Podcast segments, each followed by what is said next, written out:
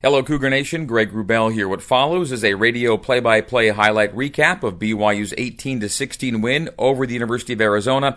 Saturday, September 3rd in Glendale, Arizona. You will hear all of the scoring plays as BYU defeats the Wildcats in the first game of the Kalani Sitake era. The game ends on a 33-yard game-winning field goal by freshman kicker Jake Oldroyd. Enjoy and go Cougs. Almond for the 24-yard attempt.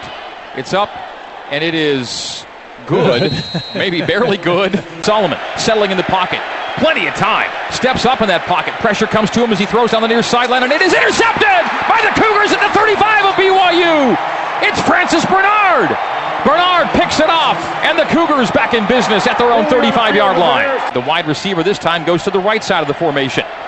That receiver motions in to tight end right, and we've got a touchdown on a lead give to Brayden El Bakri. El Bakri is in for six. That play developed quickly, and El Bakri, with a delayed response from the crowd, gives BYU the 9 0 lead. Snap Hill in the gun. Taysom throws to Pearson, makes the catch at the goal line, steps inside the pylon for the touchdown. Touchdown, Colby Pearson, and the Cougars retake a two score lead. Snap Solomon BYU coming hard from the edge. The throw is incomplete, intercepted.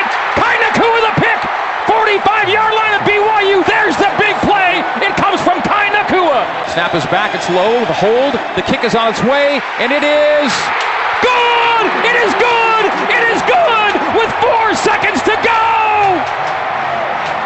Jake Oldroyd enters BYU lore in his first game as a Cougar. 18 to 16.